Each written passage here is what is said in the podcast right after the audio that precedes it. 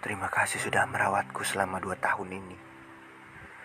Dari luka yang mungkin tidak semua orang bisa menyembuhkannya. Tapi kamu merawatku dengan sabar, sepenuh hati dengan ikhlas, tanpa berharap apa pun dari aku. Mungkin di pikiranmu cuma ada satu saat itu. Kamu ingin melihat aku sembuh dan bisa berjalan bersamamu. Tapi perjalanan itu cuma memakan waktu dua tahun. Aku tidak bisa memberikanmu apa-apa setelah aku sembuh.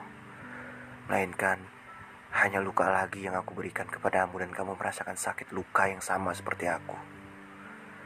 Maafkan aku. Akhirnya kamu memilih untuk pergi. Dan mungkin kamu sedang merawat pasien baru yang sakitnya lebih parah dariku.